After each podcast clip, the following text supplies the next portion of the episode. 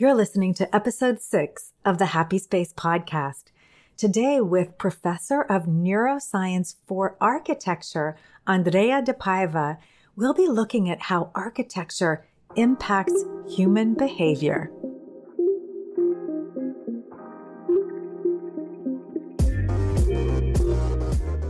Welcome to the Happy Space podcast, a place where highly sensitive people thrive. Not only will we learn how to better navigate life with our superpowers, we'll find ways to better manage the challenges too. We'll hear from product and service innovators, space designers, and leaders who believe in creating an inclusive, neurologically safe world. If you're highly sensitive or want to better understand and support someone who is, then you are in the right place. I'm your host, Claire Kumar, and I'm so very happy you're here.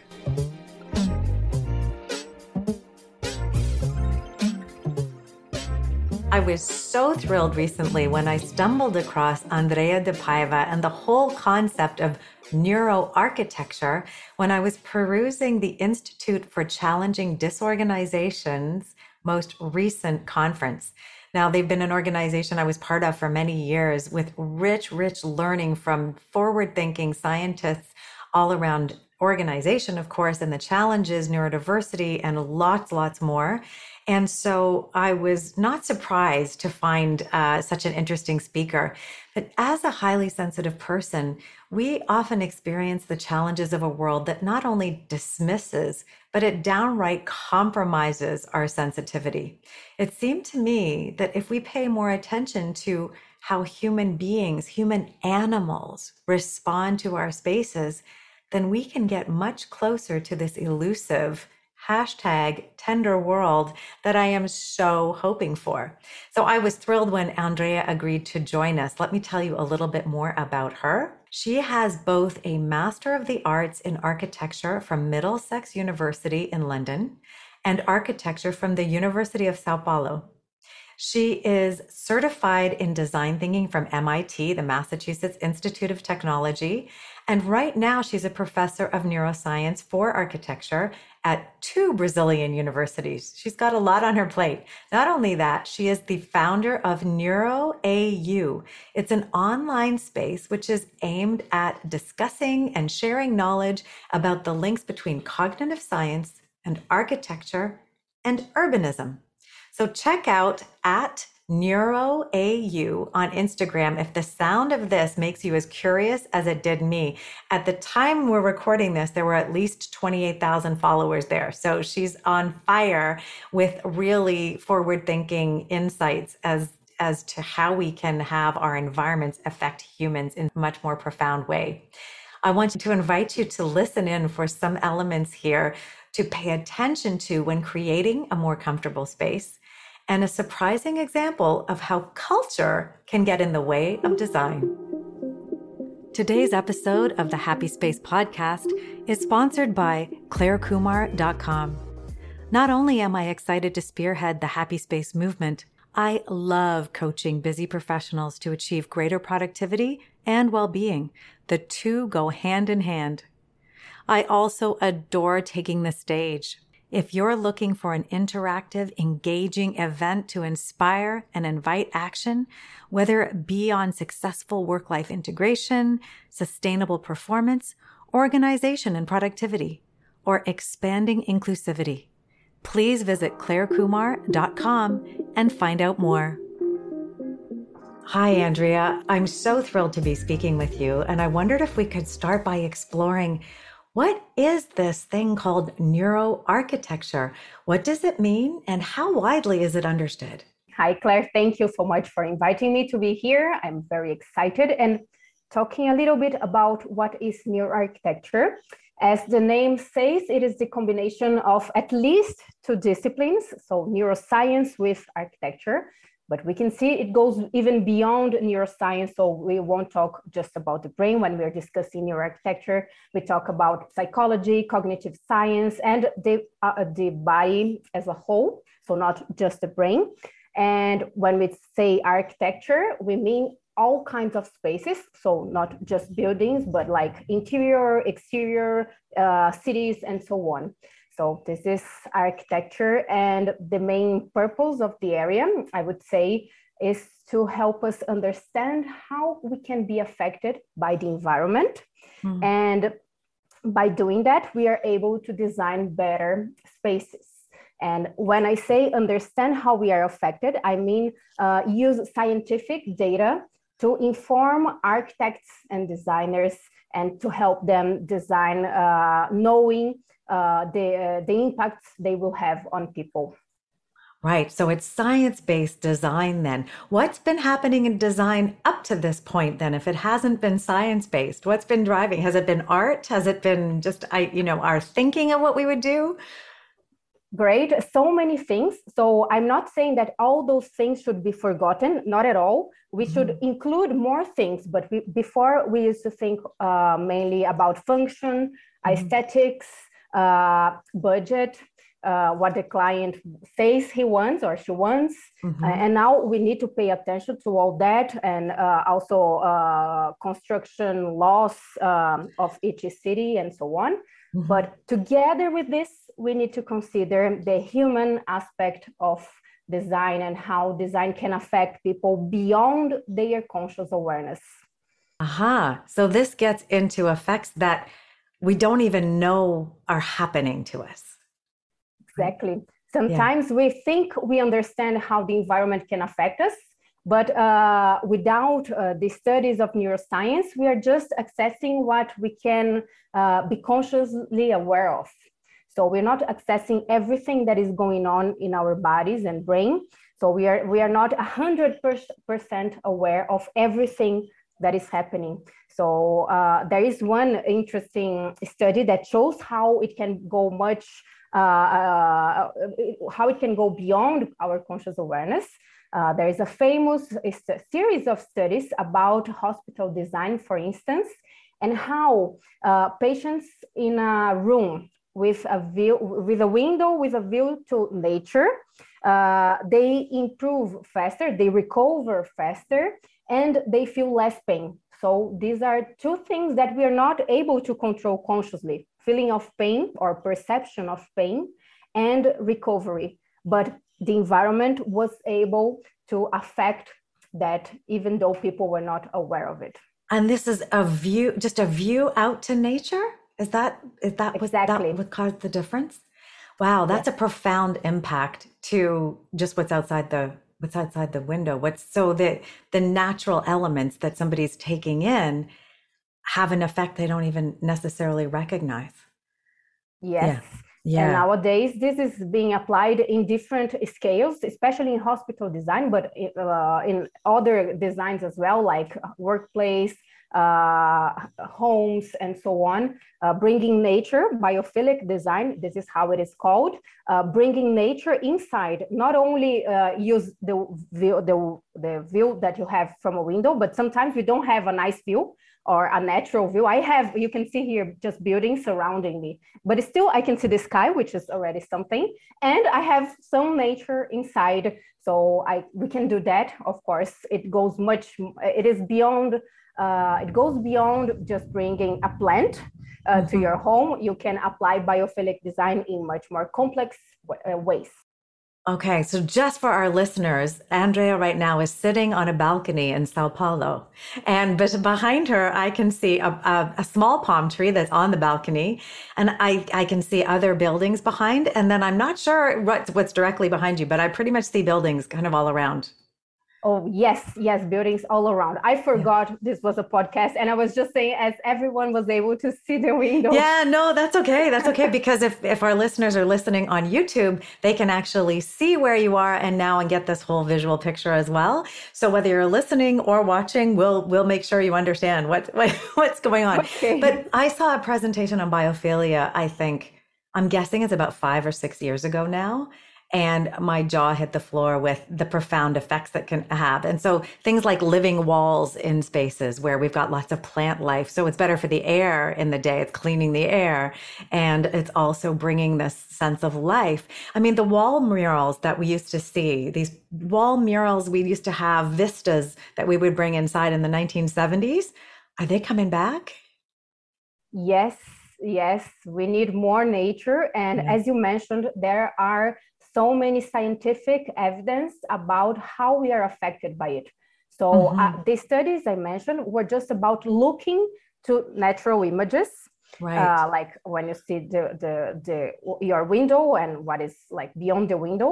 Mm-hmm. But there are studies, as you mentioned, about plants and how they can help to clean the air. Mm-hmm. And not only that, some uh, volatile compounds uh, emitted by plants they can affect uh, not only our immune system, but also our levels of stress and even our feelings of well being. So, wow. compounds uh, uh, emitted by plants, by soil. Uh, so, it's uh, something benefits for all the senses. So, when we hear sounds of nature, there are studies pointing that this can, can be positive, not always. Depending on the bird that is singing, we can get annoyed, of course. But Depending on the sound of nature, it can help us relax and control chronic stress levels, or smelling nature, or touching wood. There are studies with people blindfolded touching wood. This would also affect their stress levels in a positive way. They would relax more just by feeling wood with their hands instead of feeling like tiles or marble or, or metal, metal right? Yes. Or even plastic right? Yes. Yeah. Yes. It's like, yeah, there's some organic quality to to what I I sense that oh my gosh this is so fascinating and I, just one yeah. sorry yeah no go ahead when we combine all this because here i'm saying oh smelling touching yeah. seeing but when we're talking about design we can combine all this so it is not only about smelling or seeing mm-hmm. or touching but we can use all three or, or all of them together yeah. yeah and then it's a real powerful experience and and for our highly sensitive audience this is profound. So, my next question for you is curious about your experience with the trait of high sensitivity. And then leading from that is, you know, knowing that we're our our nervous systems are on high alert for all of this incoming stimulation. Does the urban space or the environment or the lived in space, uh, does it all affect us more profoundly? Yes, great question and about my my experience with high sensitivity mm-hmm. i've been teaching a lot about neuroscience for architecture and this is one of the topics that i discuss when i'm talking about perception uh, oh. i talk um, about the different levels of sensitivity that we can all have so sometimes we are designing i say we because i am a designer an architect so sometimes we are designing thinking about our own experience. Of course, this is the main source of knowledge we have. But my level of sensibility will not be the same of the users of spaces or the client's level of sensibility will not be the same of the users of spaces because sometimes the client is one person, the user, the final user is another person. So we need to consider um, uh, the highest levels of sensitivity when we are designing. This is a way to make spaces more accessible to everyone people who are more sensitive, people who are less sensitive. Everyone will benefit from it. I love that you said that because I've been saying that for years when I used to go into people's homes organizing and we'd have a family and you'd clearly have someone that was more attuned to creating order and someone else who was quite comfortable disrespecting it completely. and I said, you know, for any shared space, you must cater to the most sensitive person there. You must because it's an act of love and kindness and and and catering to their well-being. Create your own room, go to town in there, make your comfort mess, whatever it is. But in shared spaces, and especially so as I think of urban design, as I think of workspaces, if I think of um, institutions and classrooms, anything that's shared has to cater to the sensitive person. Yes. And, and as I said, we are all benefiting. You don't need to be sensitive or more sensitive to have benefits from this. And uh, you mentioned uh, like people that are more sensitive should be more aware of the environment they choose to be. But even if we are not aware of uh, how we are affected by the environment, and even if we are not that uh, sensitive to the environment, we still are affected by it. So, for instance, let me bring another example just to illustrate. Um, there are several studies in different countries showing the, the impacts of living nearby airports. So even people that say, oh, I've been living here for more than, I don't know, 10 years and I'm used, I don't even listen to the planes anymore. Even those people, they have higher levels of stress, higher um, heart rate, blood pressure, and higher risk of uh, heart attack or other diseases. So even though they are not consciously aware, they habituated, they got used to it. That doesn't mean that they are not being affected by the environment. So sometimes I'm not even paying attention to the sound or to the smell, but I am going to be affected by it. That's so powerful because I've long had a question should highly sensitive people really work to just tolerate more build up you know this this tolerance and and desensitize if you will but what this is leading me to think is that perhaps no we're just going to habituate as you say and then we'll have all of this hidden toxicity that we're absorbing in our body that could have a long term really really significant effect. Yes. I think uh, both ways could work. We can learn uh, to i don't know to control a little bit not everything of, of, our perception. So we can learn to habituate to something just to be a little bit less annoyed when we cannot avoid it it is possible to learn this to train ourselves but we should not accept everything we should pay attention to our bodies and what it is what our body is telling us I love it because I look at the highly sensitive people as the people that are really noticing. we we're the best customer feedback engine that uh-huh. anyone will ever have. And so if we can find our voice, then we can really enrich a lot of experiences, the environment, user interface, all kinds of things. Mm-hmm, yeah, for sure. Yes. Yeah, amazing. Uh, one of the things I've been thinking about as I examine the return to work and this invitation for people to go back and have long days where they're commuting and spending all day in an office and then commuting home. I I have long thought that we have not treated humans as animals. We've we've taken them from the factory environment thinking they're another kind of machine and said now you're going to use your brain like it's a machine and we're going to put you in an office. And rest and the and providing the ability to rest has been scorned, shunned, shamed, all kinds of things in the workspace. I'm wondering what you might be seeing, if anything, in terms of understanding our human animal requirements to rest during the day. As as it's funny because as we're talking, my cat is sleeping right here on my desk, which which tells me that mammals may not need, you know, we might need to sleep more than just one chunk, you know. Mm-hmm. I love what you said that we are also animals. Sometimes we forget about this. We think we are like so superior that we're not affected when we are tired or hungry or stressed or sad or afraid or whatever. And we are animals and we need to pay attention to that. And I think neuroscience applied to not only architecture, but uh, to different areas um, of our lives can help us get back to this knowledge that we are humans and that we are being affected by everything. And when you mentioned about the importance of rest, uh, a very sad thing that happened to me when I used to work in the main street here in São Paulo, Brazil. Uh, it is called Avenida Paulista. It's the main, the most famous street when you're looking for any information about São Paulo, you will find information about this street. I used to work there. Uh, and one day I was feeling very tired after lunch. And I felt, hmm, there is a famous park here. Let me go there and just lay down in the bench and rest a little bit. It's called Trianon Park. Um, and I went there and I lay down on the bench, and the security guy came to me and said, You're not allowed to lay down. You can sit, but you cannot lay down on the bench in a park. I'm not saying at work, I'm saying in the park. In the city in Sao Paulo, in this famous street, and you're not, it's prohibited to rest. Yes. And to lie down. I felt so yeah. terrible because my body needed that. And I thought, I thought, where can I find this? I could, I, I, maybe the only way to find it was to, I don't know, find a bathroom and lay down on the floor, which I wouldn't do because it would be a terrible experience.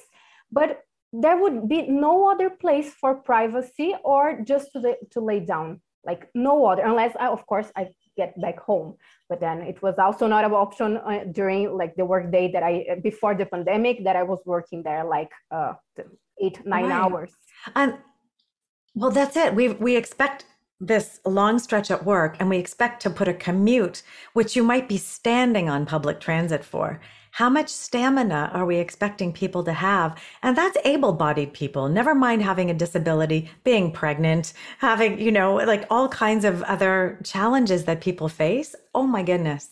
I, I, I firmly believe that restrooms should be rest rooms. Yes. Like we need to have them scattered through that, that there are places that we can rest. I mean, I was, uh, it's somewhere in Toronto too. They have benches that you can, you can rest on. I don't think anybody would, um, fine you unless perhaps not fine you, but even stop you from it, unless perhaps they were worried about a homeless mm-hmm. issue and somebody staying too long. I think that's where there may be some challenge here.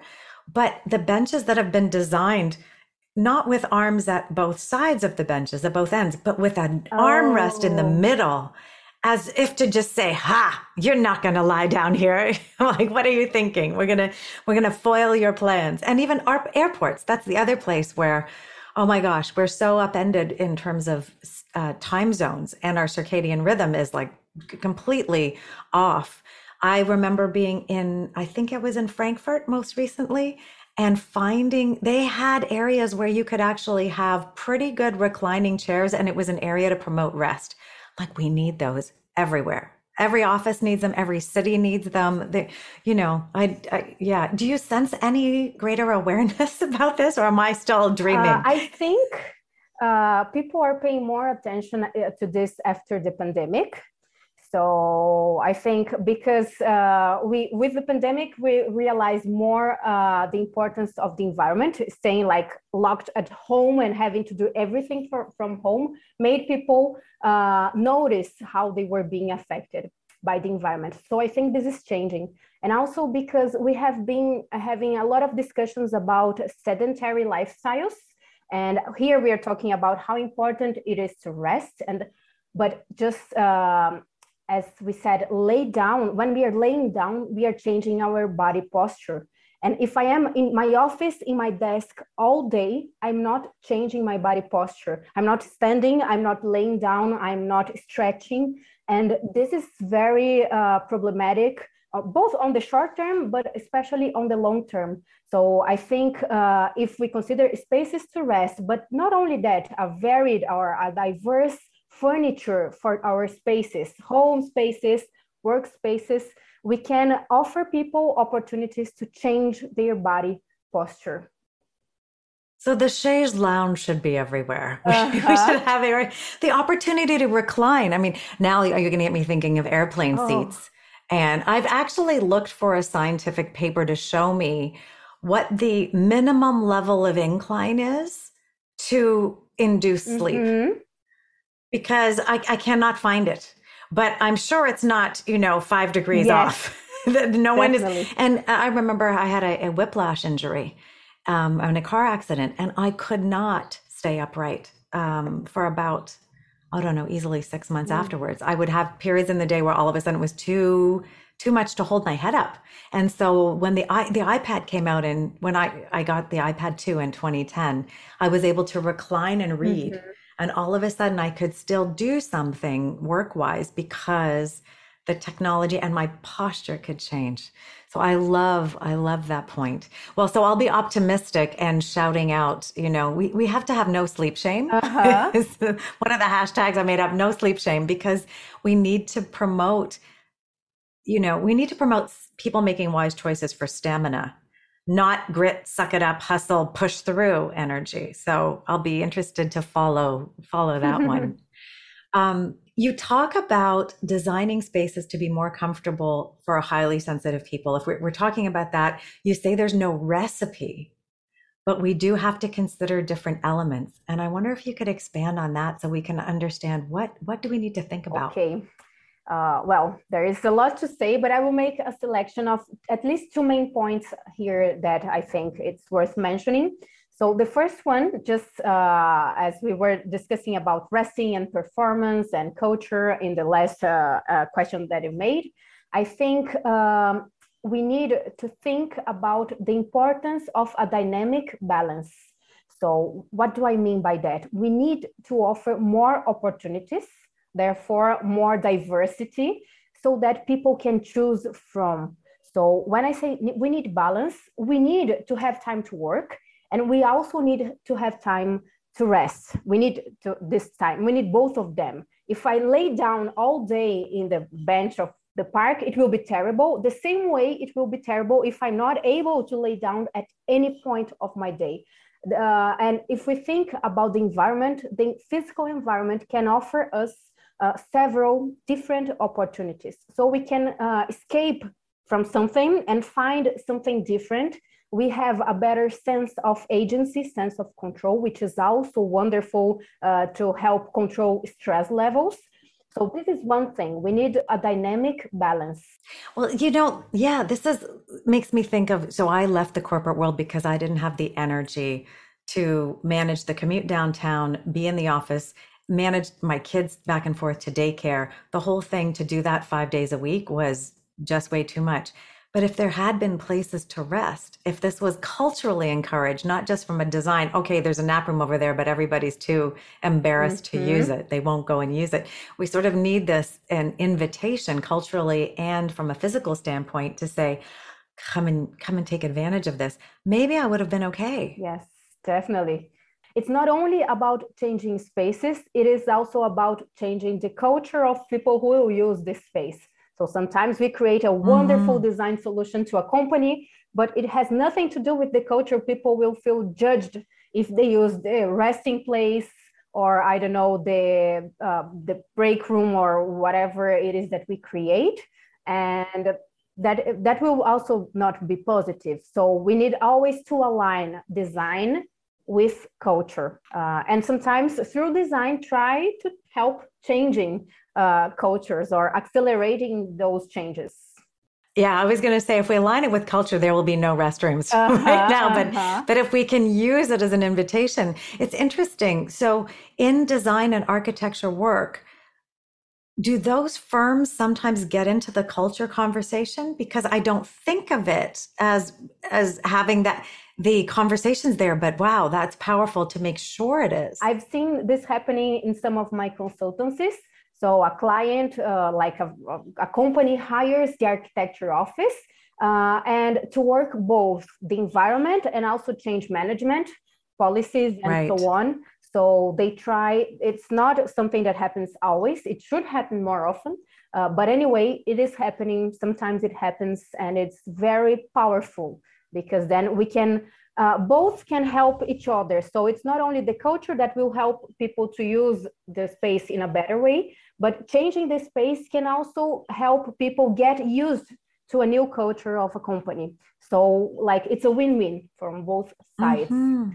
Yeah, powerful. So you said the first one was dynamic ba- balance. So we were talking yes. about that diversity and and having some of this and some of that, so you can choose between the two. Yes. What else? So what else would you dynamic say? Dynamic balance is one, and the second point that I wanted to make is about contrast we need uh, to be very careful about uh, contrast when we create we can create contrast in an environment but uh, this is something that influences our perception and that can uh, be a very important thing for highly sensitive people. When we have contrast uh, it makes us more sensitive to something. So if we're in the dark in the middle of the night and we turn on the light our eyes you don't need to be very sensitive. Your eyes will like feel uh, weird and you'll feel a little bit of pain or uncom- you're not going to be uncomfortable you will be uncomfortable you're not going to be comfortable because of that because of the contrast. Uh, and this happens uh, through all our senses. So if we're in a very silent uh, silent place and we go to a noisy one uh, there is contrast and this will like um, make us more sensitive to the noise. Or if we're in a cold place and we enter a hot one or mm. the opposite as well we will be more sensitive to the temperature so one idea to deal with that is to think about the importance of transition spaces and maybe create better ones maybe nowadays we we, are, we could improve the ones we are creating so sometimes we don't pay attention to corridors or elevators or stairs. We think like, oh, they're here just to connect important spaces, but they are not important than their, themselves. But then they are, depending on how you're uh, thinking about the environment and if you're considering that the environment will affect people. So we can use transition spaces to make contrast uh, decrease. So it can help us to get used to what we are to where we are going to. So if i'm going to a noisy place this corridor can be can help me to uh, get used to it yeah, it made me think actually. I was looking at some of the videos we're working on and editing from one piece of content to another. We're going to add transition music so that there's a, so it's not it's not jarring mm-hmm. and and i think we see this in film too we we now we help the brain feel more comfortable on the journey so this is an extension of that in our physical space that we need to think of it i mean what came to mind was hsbc the bank's advertising in the airport from the transition from your the lounge to the plane hsbc has done a fair amount of advertising and and I think that's the only thought that's gone into that to that transition space is it's a marketing opportunity. So we've thought about it.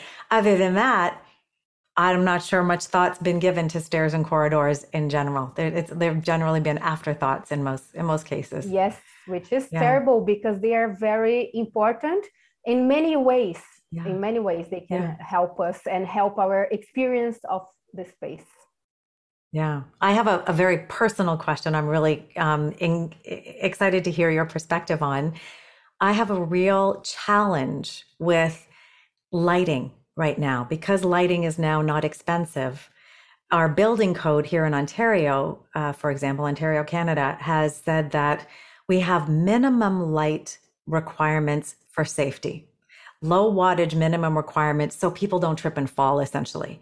Now that we've got LED lighting so inexpensive, we are, I think, we have an overabundance of intensity of light and cold color temperatures.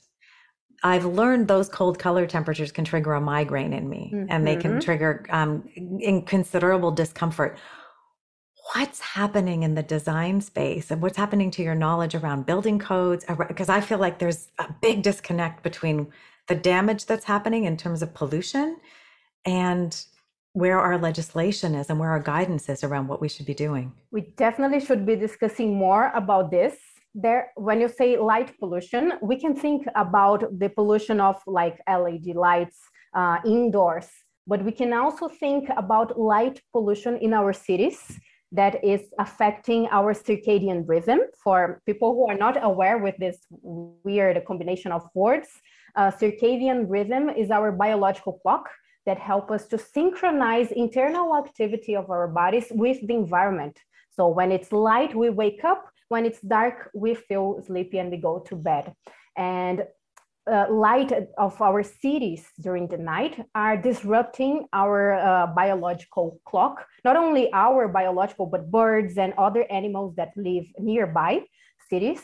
And what is uh, and also indoors as you said we it, this is so problematic because not only it's terrible for our eyes uh, depending on the quality of light this can uh, affect our eyes health but also uh, it can affect performance so you will not reach the peak of energy during like midday or during noon because uh, you're not exposed to natural light, which is the one that has the best uh, quality to make us feel more energy. But more than that, this is also something important when we are considering designing for highly sensitive people and everyone else. Uh, we need to have a systemic understanding. Uh, it's like a domino effect of the design solutions that we choose. So for instance, there are studies showing that the light in the office, in the place that we are during the day at the office, uh, can affect our sleep quality at night. So if we have poor quality light during the day, it's not only migraine that we are going to feel and headaches and uh, uh, get have a lower performance during the day, but our night of sleep might be affected, but by the place where we were throughout the day, and of course during the night as well. Night uh, light uh, entering my window will affect my sleep or lighting from my TV or from any other electronic devices will disrupt my sleep. But this is something to consider. And just one last point about this. I got excited here. Sorry, I'm talking a lot. but there is something, sometimes people will say, oh, this is something I'm not really sensitive to. I can sleep with my TV on. I don't mind right. that. But even when we are able to sleep, we do not reach the deepest levels of sleep. So the quality of right. uh, our sleep will not be so good. So we will feel like, yeah. oh, I slept, I'm fine, I, am not sensitive to this. But on the right. long term, we will be affected by it because sleep is very important to our health. So I get this um, I, I, talk about hashtag right light, getting the right light, the right natural light in the morning and diminishing blue light as we move to the afternoon and evening. Um, but what's in a design communities? Is it is it being infused? I know we're seeing a lot of evolution in circadian lighting, uh, but but I I just I just think there's just so much ignorance out there. And because more is better in our culture, mm-hmm. we go for the 6000 Kelvins, which is like bright daylight. And we put, we put 4000 Kelvins in my lobby. It's like task lighting for a lobby that's you come home at 10 o'clock at night. You don't want to be in 4000 Kelvins. It's very cold white light for, for listeners. And uh, yeah, so I don't know. I'm hoping that I don't know. I, am hoping this podcast will help in terms of getting some word out for urban planners and designers and building code thinkers. We need to be protected from this. Yes. And it needs to be put into our design parameters so that it's not it can't happen by accident. Exactly. so, yes, we need to pay more yeah. attention to this for sure. Yeah. Oh, this this topic is clearly so fascinating to me. I could talk to you for hours, but I'm going to finish with one question here. Okay. What do you think the biggest challenges are right now to inviting and creating this more tender world that really respects our humanity? Okay, I think uh, I would say I talk about just two um, challenges for this. I think the first one is to develop a systemic understanding about how we are affected by the environment. So sometimes people tend to think in a very punctual way. So as you said, I'm thinking about the lobby and I want you to be able to read at the lobby. So I will add this light. But this is not a systemic understanding. I'm not thinking that maybe because of this, when you leave the lobby uh, and when you go to somewhere else, you're still going to be affected by it. And or maybe you're doing other activities in your lobby and you need a, a different kind of lighting to support you when you're doing something different from reading.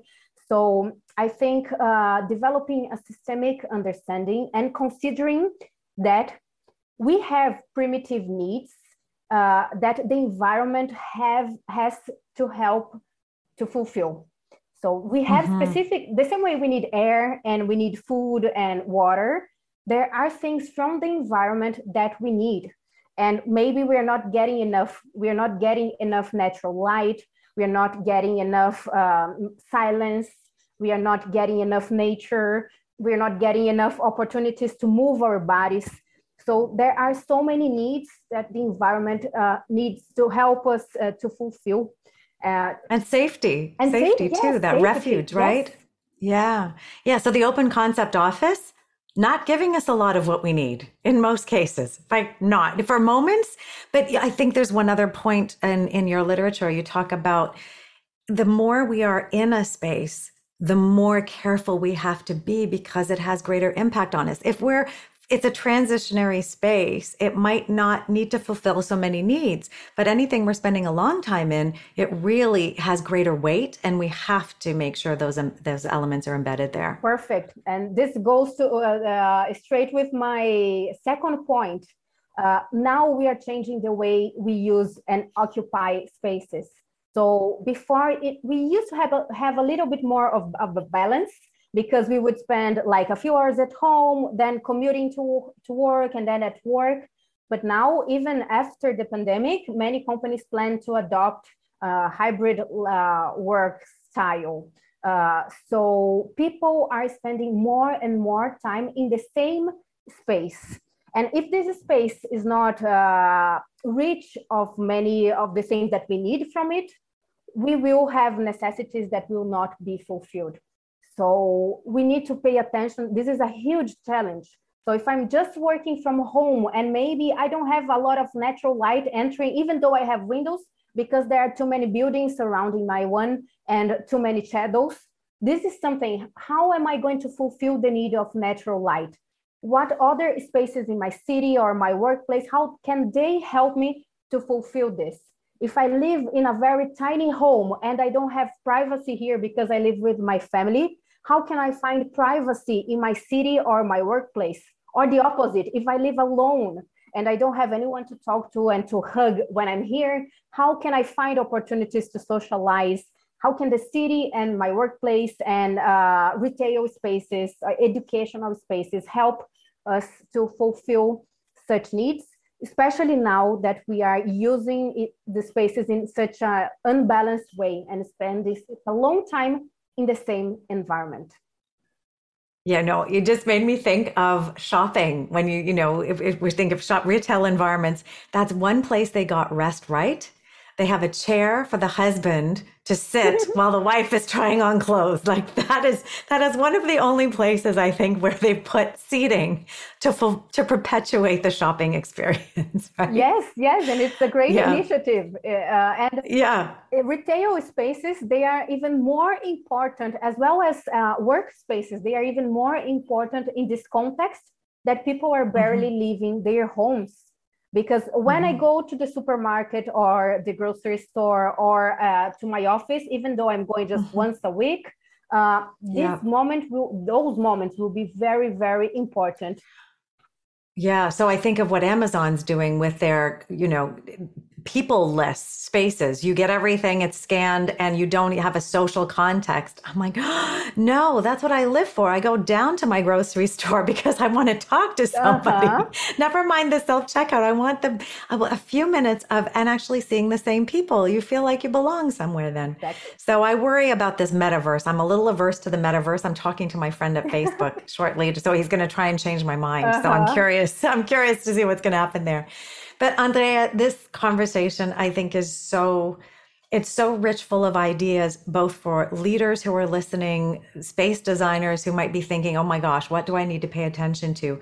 You heard it here. Andrea says take care of the most sensitive. Have diversity. Think of taking care of the human animal. Think systemically. Um, we're going to be occupying space differently. And so there's so much opportunity as creators to be influencing that space and then to my highly sensitive friends and listeners, think about what you might need in a space and ask for it.